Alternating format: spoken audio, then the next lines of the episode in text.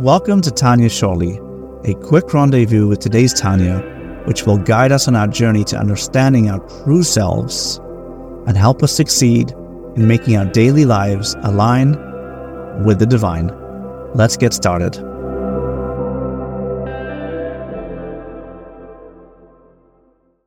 Today we start the first part of Tanya, and it starts out with a famous oath that your neshama makes for you're born, where first of all we promise to be a tzaddik, but also part of the same oath is we promise to always assume that we're a Rasha. So never make the assumption that you've made it. Alter asks, how can you assume you're always a Rasha? It can make someone depressed or worse, just uh, not not interested. So we have to say. So we say, Alter explains that actually being a Rasha is not so simple. It's not just a tzaddik in a Rasha. There's actually four levels. There's two types of tzaddik. There's a high level and a low level tzaddik, complete and incomplete tzaddik. There's a full Rasha, an incomplete Rasha, and also there's something called a Beinani. And again, Alter didn't create this concept, it's there in Gemara. And we have to understand what it is.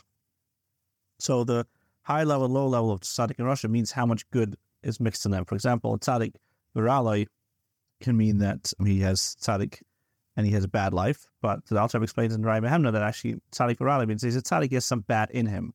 It means even a pure tzaddik can have ra in him, but it just it can't manifest itself. So ra is inconsequential, but still ra in him.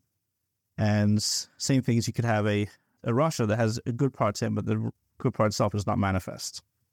Now, what's a Beinani? Beinani is depends who's in charge. So the way it works is that when a person passes away, then we rack up and see what kind of person he is. Basically becomes black and white, either the person tzaddik or Rasha. When he's in this world, and it's a process. He's either high level, low level tzaddik, or high level, low level Rasha, or he's a Beinani. What's the difference? By tzaddik, the Yetzer is always in charge. That means the, the inclination and the, the, the actions are always the right thing, and the thoughts and the intentions are always good. With the Rasha, the intentions are always bad, and actions are always bad. With the Beinani, the thoughts, it says Zev is a shaiftan, so you can have thoughts on both ways, but as the Alter explains later on, the actions are always good with the Beinani. That's actually tomorrow's answer. But the point today is that Beinani itself is a very high level. Why? Because we see Rabbah thought, thought that he was a Beinani, and Rabba didn't do one Avera at all. It's not possible he did an Avera because he learned Torah the whole day and Malach HaMaves couldn't even get to him. So he couldn't even, we can't even say he did an Avera for one second.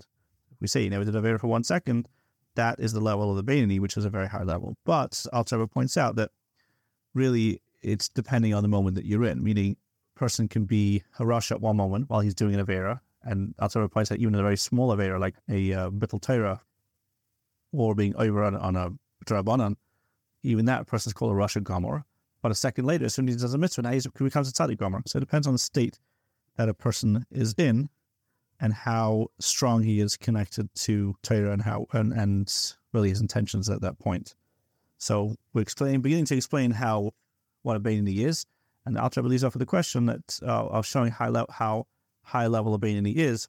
Then he answers, that Rabbah thought he was a Beinani because he had to assume this is what Rabbah has to do. He, even though he was on the level of a tzaddik, he always assumed he was a Beinani because he knew he wasn't a Rasha. That wouldn't make sense. That would be a lie to say, oh, I'm a Rasha. So he was keeping his his oath of thinking he's a Rasha because he knew he was he knew he was a tzaddik, but he assumed he was a Beinani because that is the level a tzaddik has to be on. Always assumed that he's got Zevaz Shaftan, and that's his fulfilling his oath of that always see yourself as a Rasha on his level is always see himself as a Beinani. And therefore, for us in Sefer Beinanim, it makes sense that we should always see ourselves as a Rasha, which is one step lower than the Beinani. But we'll speak tomorrow about more about what the Beinani is.